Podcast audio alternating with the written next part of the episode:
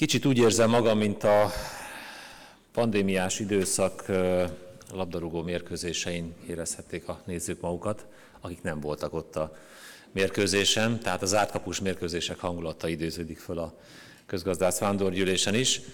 Reméljük, hogy sokan néznek bennünket. Ez így volt a futballmérkőzésekkel is, de egyébként magá a mérkőzés, a pálya az a korlátozásoknak megfelelően alakul. Hölgyeim és uraim, egy kicsit arról szeretnék beszélni, hogy a magyar gazdaság hogyan jutott keresztül az elmúlt másfél éven, és hogyan sikerült a pandémiás időszakot magunk mögött hagynunk. Lassan egyre inkább meg kell válaszolnunk azt a kérdést, hogy a magyar gazdaság újraindítása sikeres volt-e vagy sem. Mindenek előtt azzal hadd kezdjem, hogy a Köszönöm szépen, indul a prezentáció. Tehát mi úgy látjuk, hogy a fő gazdasági centrumokban a meghozott gazdaságpolitikai intézkedések elegendőek voltak ahhoz, hogy a gazdaságok újra induljanak.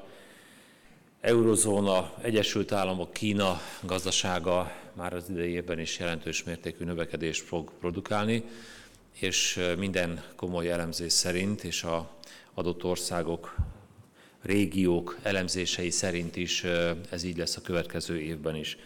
Tehát azt mondhatjuk, hogy megindult az gazdaságoknak a növekedése, 2021 már a növekedés egyében telik, és 2022-ben is jó reményünk van, hogyha valami olyan dolog nem történik, ami visszaveteti a gazdaságokat, akkor ez így legyen. Mi történhet? Előlegezzük meg a prezentáció vagy a előadásomnak a későbbi kérdéseit is. Két dolgot szoktak általában közös nevezőként megemlíteni. Az egyik az infláció viselkedése. Erről egy komoly szakmai vita el is indult, hogy az infláció átmeneti lesz-e, tartós lesz-e, visszamegye a korábbi jóval 3% alatti tartományba. A másik pedig, ami akadályozhatja ezt a gazdasági növekedést, a vírus esetleges következő hulláma. Erre azonban a virológiai szakemberek egyre kevésbé számítanak, az átoltottság és az átfertőzöttség olyan mértéket kezd elérni a világon szinte mindenhol, ahol tömeges leállásra már nem kell számítani. Ez nem jelenti azt, hogy egyébként a vírussal ne találkoznánk, hát ezt tapasztaljuk Európában is és Közép-Európában is, mennek fel az esetszámok, és több a megbetegedés, viszont az jó hír, hogy a súlyos lefolyású betegségeknek a száma radikálisan csökkent, és szerencsére ez így van Magyarországon is. Magyarországra rátérve azt a somás megállapítást szeretnénk tenni, hogy a magyar gazdaság újraindult. Tehát a magyar gazdaság az év első felében egy olyan teljesítményt, egy olyan lendületet tudott venni, ami már elegendő volt ahhoz, hogy a 2019 végig, sőt a 2020 februárjáig tartó kibocsátási szintet a gazdaság el tudta érni. Becsüljük meg ezt a teljesítményt, ezt az eredményt. Egyrészt kevesen vagyunk, itt az ábrán lehet látni, hogy kilenc olyan Európai Uniós ország van, amelyik már elérte ezt a válság előtti állapotot. Magyarország ezek közé tartozik tehát a kisebbséghez tartozunk, de ebben az értelemben ez jó kisebbség, tehát érdemes ebbe a tartományába lenni az országcsoportoknak. A másik fontosabb dolog viszont az, hogy ha megnézzük ezeket az országokat, most Írországot vegyük ki ebből a képből, hiszen ott a multinacionális nagyvállalatok mondjuk úgy adóoptimalizási tevékenysége játszik szerepet abban, hogy egy ilyen impresszív szám van az ír gazdaság tekintetében. De a többi országot megnézem, akkor talán egyetérthetnek velem abban, hogy ezek olyan országok, ahol a, a turizmus részaránya jóval kisebb volt, mint Magyarországon. A másik olyan szektor, olyan ágazat, ami a gazdaságot visszadette, az autóipar volt. Ugye a magyar gazdaság pandémiás időszak alatti teljesítményét az határozta meg nagymértékben, hogy hogyan tudjuk visszanyerni az autóiparban és a turizmusban a bizonyos képességeinket. Ezeket azért iparban már többé-kevésbé teljes egészében, de a turizmusban még csak mondjuk olyan 70-75 százalék arányban nyertük vissza. Tehát a magyar gazdaság teljesítménye azért kiemelkedő szerintem, mert más országokkal, a többi országgal ellentétben, itt a kilenc országról beszélek most, jóval sikeresebben tudta a gazdaság szerkezetét mozgósítani, vagy változtatni annak érdekében, hogy ez a teljesítmény, ami a pandémiás időszak előtt volt jellemző, az visszaálljon. Az a jó hír van, hogy minden ágazat hozzá tudott járulni ez a növekedéshez, tehát egy egészséges arányeltolódás következett be, a növekedésben talán a korábbi időszakban kisebb teljesítménnyel szerepet játszó, mondjuk szállítás, raktározás, vagy éppen művészet, szórakoztatás, még ez is az első fél évben már jelentős talprálást tudott fölmutatni. És ennek köszönhető az, hogy ma már arról tudunk beszélni, hogy a gazdaság szerkezete elkezdett megváltozni a pandémiás időszak alatt. Tehát nem úgy jövünk ki a válságból, mint ahogy a válságba bementünk, hanem vannak ágazataink, amelyek jóval dinamikusabb növekedést tudtak már fölmutatni, és hát sajnos van néhány ágazat, amelyik még mindig keresi önmagát, de a jó hír, hogy a gazdaság szerkezete változik, és ha egy kisebb országcsoportba tudunk bekerülni, amelyik már a korábbi teljesítményét tudja fölmutatni, akkor ez azt jelenti, hogy kedvező, arány, kedvező irányú és arányú szerkezeti változások történtek. Ugye nézzük meg, hogy melyik ez a négy fontos terület, ahol a kibocsátási szint, a növekedési potenciál már fölötte van a vírust megelőző időszaknak. Ugye információ, kommunikáció, hát ez érthető, home office, otthon dolgozunk, otthon tanulunk a gyerekkel, és így tovább. Az iparépítőipar mindenképpen jó, jel, tehát főleg a ipar teljesítményére gondolok, gyorsan vissza tudott rázódni a korábbi növekedési tartományba. Ez még úgy is igaz egyébként, hogy azért látjuk, hogy az alkatrészhiány, csiphiány, autóipari cégek időszakos leállása egy vagy két hétre azért ezzel az időszakkal együtt jár. Szállítási láncok visszaépülése folyamatos, de úgy tűnik, hogy amikor az egyik mondjuk nagy autógyár leáll Magyarországon két hétre, műszakváltással, műszakpótlással azt a teljesítményt el tudják érni, mint ami egyébként a leállási időszak miatt kiesett volna. Tehát ez egy mindenképpen örvendetes hír. És hát a pénzügyi biztosítási tevékenység is ö, kedvező életjeleket mutat, a hitelezés elkezdett erőteljesen növekedni, erről majd még szólni fogok, és hát örömmel láttam, hogy a közgazdász vándorgyűlés szponzorai között is a legtöbb intézmény az bank olyan pénzintézet, amelyik tud arra is fordítani, hogy ez a nemes szakmai konferencia, fórum megvalósuljon. Reménykedhetünk a következő időszak növekedésében is, hiszen ha az egyik fontos szegmensét, a beruházási oldalt nézzük meg a gazdaság teljesítménynek, akkor azt látjuk, hogy a beruházások magas szintje folyamatos volt, tehát megvan az a növekedési lendület, és megvan az az optimizmus, az a kedvező konjunkturális bizakodás, amelyik a következő időszaknak a gazdasági teljesítményét fogja meghatározni. Ha a nemzetgazdasági beruházási rátánkat nézzük meg az Unióban, a második helyen vagyunk, és ha az állami beruházási rátát nézem meg, akkor pedig az első helyen vagyunk a különböző összevetésben, jóval fölötte az uniós átlagnak. Hogy a gazdaság újraindulása mennyire bekövetkezett, aztán a legszemléletesebben a munkaerőpiaci helyzetkép mutatja. Soha nem dolgoztak ennyien a rendszerváltozás, hát 1989-90 óta Magyarországon, mint most.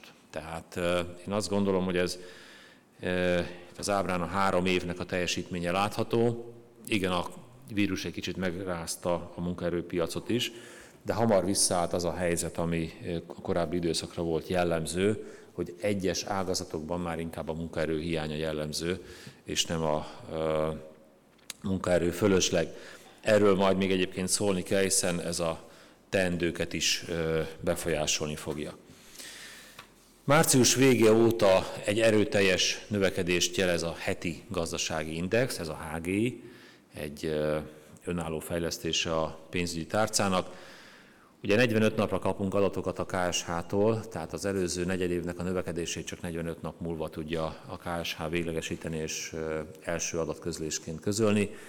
Ezt egy kicsit hosszúnak tartottuk a pandémiás időszak alatt, és a kollégáim fejlesztésével egy olyan heti indexet állítunk össze, ami heti szinten próbálja követni a gazdaság változásait. Az ábrán egyébként az látható, hogy a, ennek az indexnek a mutatója elég közel volt ahhoz a tényleges adathoz, amit aztán később a KSH meg tudott erősíteni, tehát viszonylag pontos. Természetesen hát nincs olyan modell, nincs olyan ö, ö, mix, amit ne lehetne javítani, ezt tesszük mi is.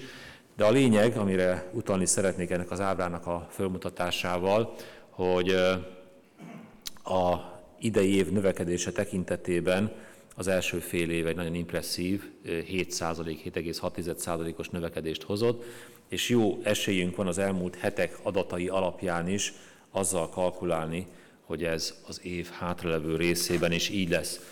Hogy ez mennyire lesz így, abban nem csak a hivatali kincstári optimizmus, hanem a elemzők optimizmusa is visszaköszön.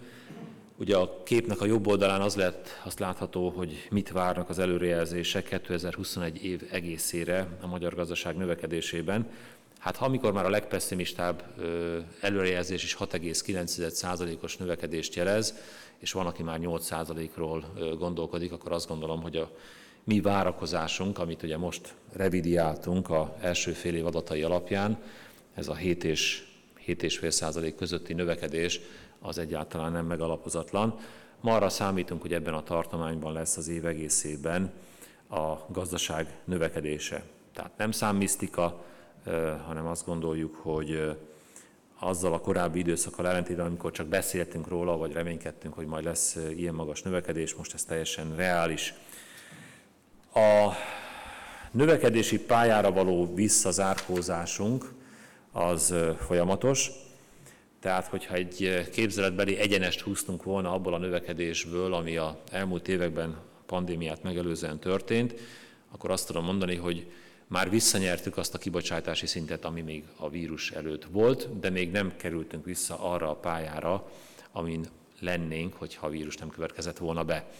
Tehát ha már egy ilyen szakmai fórumon vagyunk, akkor érdemes ezzel a gondolatkísérlettel egy kicsit eljátszani. Ez a felzárkózási pálya, amin az elmúlt években voltunk, eredményezte azt, hogy a különböző felmérésekben, például az egyfő első vásárlóerőparitáson számolt mutatókban, azért Magyarország már elérte, sőt meghaladta néhány mediterrán országnak a teljesítményét. Hát szeretnénk, hogyha ez a felzárkózási pálya folytatódna, és Magyarország az uniós vagy eurozónás átlag szintjére tudna erősödni ebben a mutatóban is. Természetesen ez a felzárkózás újra elő fogja szerintünk hozni azokat a kérdéseket, amelyekkel jóval élénkebben foglalkoztunk 2020-t megelőzően. Hatékonyság kérdése, a versenyképesség javítás eszközeinek a kérdése, tehát ez lesz szerintem az, ami a következő hónapokban egyre inkább befolyásolni fogja majd a szakmai közgazdász vitákat is. Egy picit szeretnék szólni a saját házunk tájáról, a fiskális politikáról, tehát a pénzügypolitika változásairól. Az egyik, hogy nyilván azért volt egy ilyen erős a magyar felpattanás is, a magyar gazdaság teljesítményének a változása, mert mind monetáris, ahogy itt a bevezetőben elhangzott, mind pedig a fiskális pénzügyi oldalról egy nagyon komoly újraindító csomag készült el. Ugye a beruházások, az egészségügyi kiadások finanszírozása, különböző adó és családügyi intézkedések, adócsökkentések vagy kedvező lépések, nem csak adócsökkentések kell mindig gondolni, de például a, a különböző eljárások felfüggesztése is szerintem jelentős segítség volt bizonyos cégeknél, vagy a munkaerőpiaci támogatások tartoztak ebbe a kategóriába, és a monetáris oldalról pedig az HP hajrának a megindítása vagy újraindítása és a különböző tőke, garancia, hitelprogramok voltak ennek a csomagnak az összetevői. A bruttó hazai termék 30%-át érte el összességében ez a csomag, egyből durván egy olyan 40%-41% volt a fiskális jellegű intézkedés. Mind a kettőre szükség volt ahhoz, hogy a gazdaság gyorsan tudjon újraindulni. Ugye ennek az első jeleit azért már tegyük hozzá, hogy 2021. januárjában, februárjában láttuk. Ugye februárban jött ki a 2020-as negyedik negyedévnek a gazdasági mutatója, és azon már látszott, hogy a magyar gazdaság újraindítása az megkezdődhet. Ezt támasztja alá ugye annak a kérdésnek a megválaszolása, hogy vajon nem léptük-e túl a lehetőségeinket. Most természetesen a költségvetési hiány, vagy az államháztartási hiány tekintetében a jó száma nulla. Tehát én is azt gondolom, hogy arra kell mindig törekedni, hogy lehetőség szerint az eladósodottságot, az adósság növekedést azt korlátozzuk.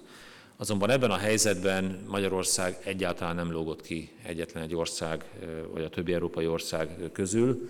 Sőt, azt kell mondanom, hogy a többiek is ugyanazt csinálták, mint a magyar kormány. Volt, aki ezt még erőteljesebben, egy nagyobb hiányt kialakítva, és volt, aki ezt mérsékeltebben, de mindenki törekedett arra, hogy monetáris és fiskális politikai eszközökkel is a gazdaság védelmét és újraindítását segítse elő. Tehát én azt gondolom, hogy az a idei évről folyó vita, hogy 7,5%-os hiánycél, amit a kormány megjelölt, az magas-e vagy sem, veszélyese vagy sem, egy álkérdés. Nem az volt a kérdés, hogy a hiány veszélyese vagy nem, hanem hogy a gazdaság belecsúszik-e egy olyan gödörbe, egy olyan recesszióba, amiből csak esetleg több év után tud visszajönni, vagy pedig rásegítünk erre a helyzetre, megőrizzük a munkahelyeket, ösztönözzük a beruházásokat, adókedvezményt adunk, vállaljuk a nagyobb államháztartási hiányt, és a gazdaság nem kerül abba a állapotba, mint ami a 2008-2009-es válság időszaka után következik.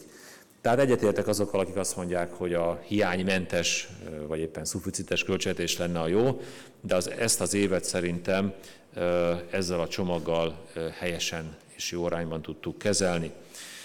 2021-ben és 2022-ben is a költségvetés egy ösztönző, támogató, segítő fiskális politikai magatartást vett föl. Vállalkozások, a fogyasztás, a családok támogatása volt a domináns. Csomagnak a nagyságára utalok csak ezzel a két ábrával, ugye 2021-ben több mint 6100 milliárd, és 2002-ben pedig 7300 milliárd forint szolgálja a gazdaság újraindítását. Ebben egy jelentős szerep volt azért a adócsökkentéseknek is, hiszen most már azt tudom mondani, hogy a elmúlt egy és előttünk lévő másik egy év tekintetében ugye egy nagyon komoly ezer milliárdot meghaladó adócsökkentési program fut végig. Ebben egy egyik nagyon fontos és központi elem, hogy tartjuk továbbra is azt a megállapodást, amit 2016-ban írtunk alá, és arra készülünk, hogy a következő évben is a szociális hozzájárulási adó mértékét azt csökkenteni fogjuk, de erről még majd teszek említést. Hitelminősítők megserezdültek az elmúlt hónapokban, tehát ez egy jó jel. Volt olyan ország, amelyiknek a leminősítése megtörtént az elmúlt hónapokban, európai, sőt eurozónás ország is került ebbe a helyzetbe. Magyarország szerencsére egy jó teljesítménnyel ezt el tudta kerülni, bizonyítani tudtuk, hogy a elmúlt tíz év gazdaságpolitikai, követett gazdaságpolitikája eredményes volt, és nem kellettől tartanunk. Furcsa aktualitást adom most a előadásomnak, ugye ma este az egyik hitelminősítő, a Moody's fogja újra értékelni a magyar gazdaság teljesítményét. Pozitív kilátással vagyunk, vagy várunk az értékelésre. Én azt gondolom, hogy, hogy reményeink szerint majd olyan visszajelzést fogunk kapni, ami megerősíti az elmúlt egy évben követett gazdaságpolitikát. És hát a hitelminősítők mellé azért hagyd tegyem hozzá, hogy az ország sérülékenysége az elmúlt években jelentősen csökkent. Ha értékelnem kellene a gazdaságpolitika különböző területeit, akkor az adósságkezelésnek adnám a legnagyobb, legkomolyabb érdemjegyet, hiszen az a változás, ami az adósság szerkezetében megtörtént, az óriási mértékben tudta segíteni azt, hogy a magyar gazdaság most 2020-ban és 2021-ben nem került egy olyan helyzetbe, mint éppen legutóbb mondjuk 2008-ban, 2009-ben, nem kellett olyan külső eszközökhöz folyamodnunk, lásd IMF segítség, amire a korábbi évtizedekben szinte gyakorlat volt. Tehát az elmúlt tíz év eredménye az, hogy a magyar gazdaság önmaga tudta kezelni azokat a kihívásokat, amit egy teljes leállás, hiszen a vírus ezt okozta, egy teljes leállás jelentett. A devizarány jelentősen módosult, ugye 20%-os szint alá csökkent a külföldi devizában finanszírozott adósságunknak az aránya, jelentősen tudtuk csökkenteni magát az adósság szintet is, ugye 80%-ról jutottunk le 2019 végére 65,5%-ra. Ezek mindenképpen pozitívan segítették azt, hogy most lehetőség nyílt egy sikeres devizakötvény kibocsátásra, de ez már egy picit más történet, hiszen az adósságkezelés nem csak azt jelenti, hogy egy kedvező helyzetet kihasználva jutunk külső forrásokhoz, hanem azt is jelenti, hogy a meglévő terveinket finanszírozni akarjuk. Ugye nem kell nagyon beleásnom ebbe a kérdésbe, az Európai Unióval vitánk van a helyreállítási program megindításáról. Ugye a magyar kormány is lényegében idén februárra lezárta azokat a vitákat, hogy milyen komoly 2500 milliárdos nagyságrendű fejlesztésben és helyreállítási programban gondolkodik. Ennek vannak nagyon komoly felsorolási, beruházási, útépítés és más elemei, de az Európai Unió ugye politikai okokból vitatja ezt a programot, és mi nekünk nincs arra időnk, hogy most mondjuk egy fél éven keresztül egy értelmetlen vita miatt várjunk arra, hogy ezt a fejlesztést, ezeket a programokat meg tudjuk indítani, vagy sem. Ezért előfinanszírozást hajtunk végre, ebben természetesen szerepe lesz annak is, hogy a korábban fölvett magasabb kamatozású hiteleinket előfinanszírozunk, kiváltsuk. Lesz 2022-re vonatkozó előfinanszírozás, és nyilván meg fogjuk indítani azokat a programokat, amelyeket a kormány már jóvá hagyott. A helyzetet talán szemletesen mutatja az, hogy a tíz éves dollár kötvénynek a kibocsátása, amit ugye utána szépen át swapolt a államadóságkezelő központ euróra, ha annak a kamatszintjét veszem, vetem össze néhány eurozónás ország tíz éves kötvényének a hozam szintjével, akkor kedvezőbb kibocsátást értünk el, mint mondjuk egy-két mediterrán ország. Úgyhogy jó időben kellett kimenni a piacra, jók voltak a feltételek, azóta én egy kicsit már érzem a narratívának a változását, tehát az időzítésben azt kell mondanom, hogy eltaláltuk a helyes pontot. Amiről viszont szeretnék egy kicsit hosszabban beszélni még, ez a versenyképesség hatékonyság, hiszen hogyha újraindul a gazdaság, akkor megint elő kell vennünk azokat a félbe szakadt, félbe maradt programjainkat, amelyekre versenyképességjavítás, Nemzeti Versenyképességi Tanács, vagy mások is más szakmai fórumok utaltak. Ebből a szempontból kiemelt szerepet látok a digitalizációban, hiszen a vírus időszaka megmutatta, hogy azok az országok tudnak, tudtak gyorsabban kijönni a bajból, vagy váltani, amelyeknél a digitalizációnak a előrehaladása magasabb szinten állt. Ugye különböző összevetéseket látnak a e-kereskedelem, távmunka, felhőtechnológiák alkalmazásának a területén, és hát Európai Uniós összevetésben azért mi sajnos a, azok közé tartozunk, akik az Európai Uniós szintet digitalizáció tekintetében nem érik el. Tehát a következő évek egyik fontos feladata, hogy bár előre lendült a digitalizáció mindenhol a világon, és Európában is ez így van, de ez az előre lendülés még nem jelentette azt, hogy azt a hátrányunkat, ami digitalizációban volt, be tudtuk volna hozni. És ez így van akkor is, hogyha különböző iparágak vagy vállalatok tekintetében nézem meg. Volt, aki jobban tudott élni ezzel a lehetőséggel, jobban ki tudta használni ennek az előnyeit, hát itt nyilván a bankok, a telekommunikáció területe ezek közé tartozik, de nem mehetünk el amellett sem szerintem szó nélkül, hogy akár a közműellátás, a közszolgáltatások területén, vagy éppen az élelmiszer kereskedelemben is jelentős gyorsulás, jelentős változás történt, és a növekedés a járvány alatt bár kisebb volt mondjuk az élelmiszeriparban, mint a bankszektorban, de azért ott is történt előrelépés. Jól látható azért, hogy hol kell a következő években gyorsítanunk a digitalizációnak a bevezetését. Én négy területet szeretnék kiemelni.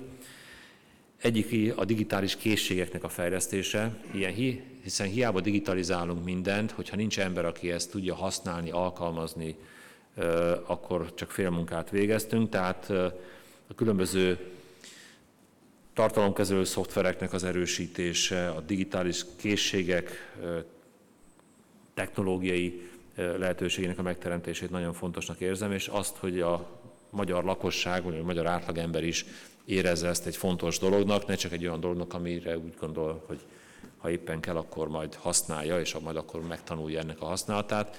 Nem, ebbe a képességbe bele kell nőni, és a oktatási rendszernek erre nagy erőket kell szerintem fektetnie.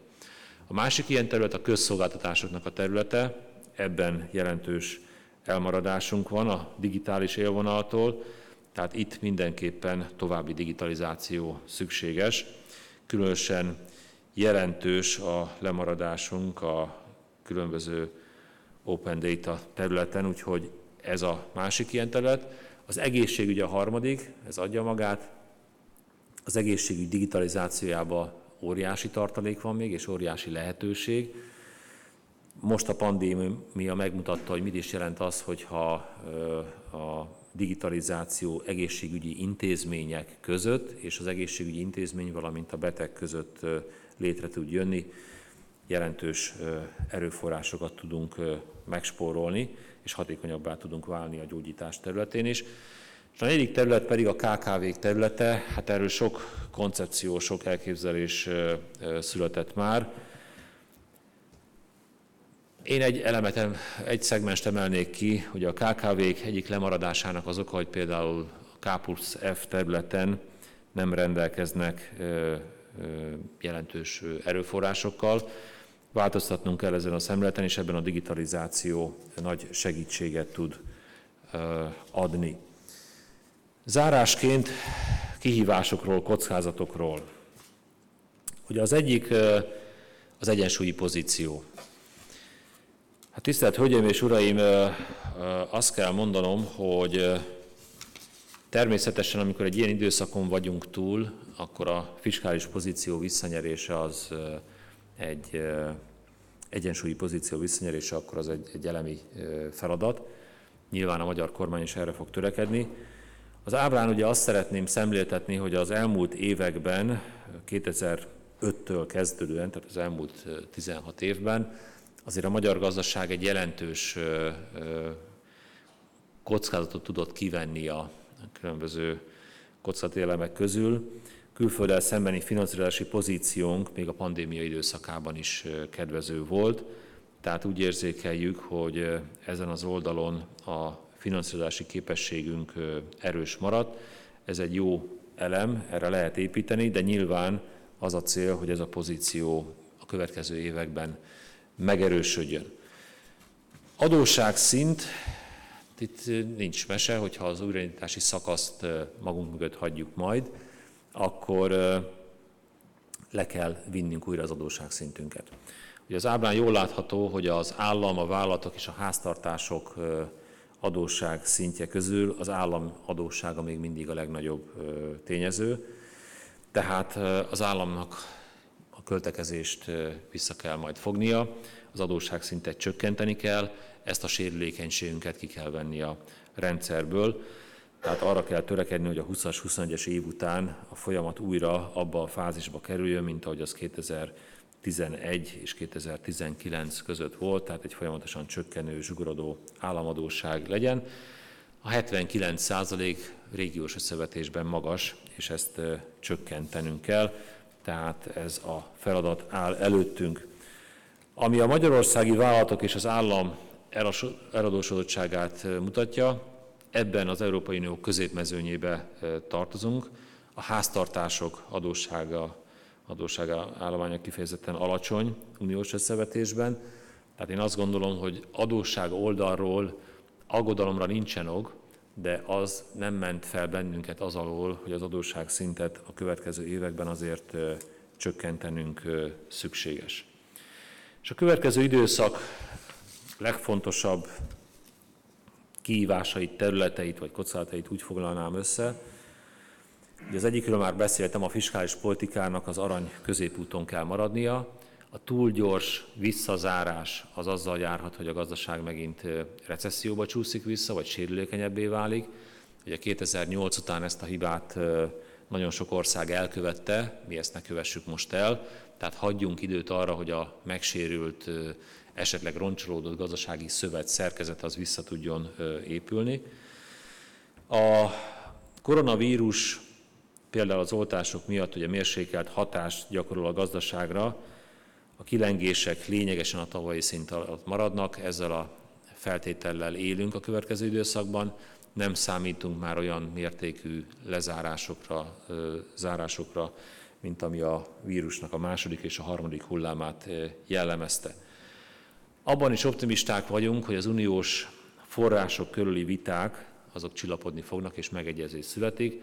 Én nagyon bízom benne, hogy a józanész erősebb lesz a politikai ellentéteknél.